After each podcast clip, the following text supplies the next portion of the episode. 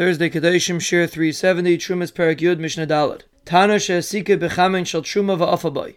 A tana that you put kamain inside, which is cumin, a kind of plant, and it's truma, and you lit the fire with it, and you bake bread. Hapas muteres, the bread is mutter. She'ain tam kamain alareach kamain. Because you don't actually have the taste of kamain, you only have the smell of kamain, and the smell doesn't answer the bread.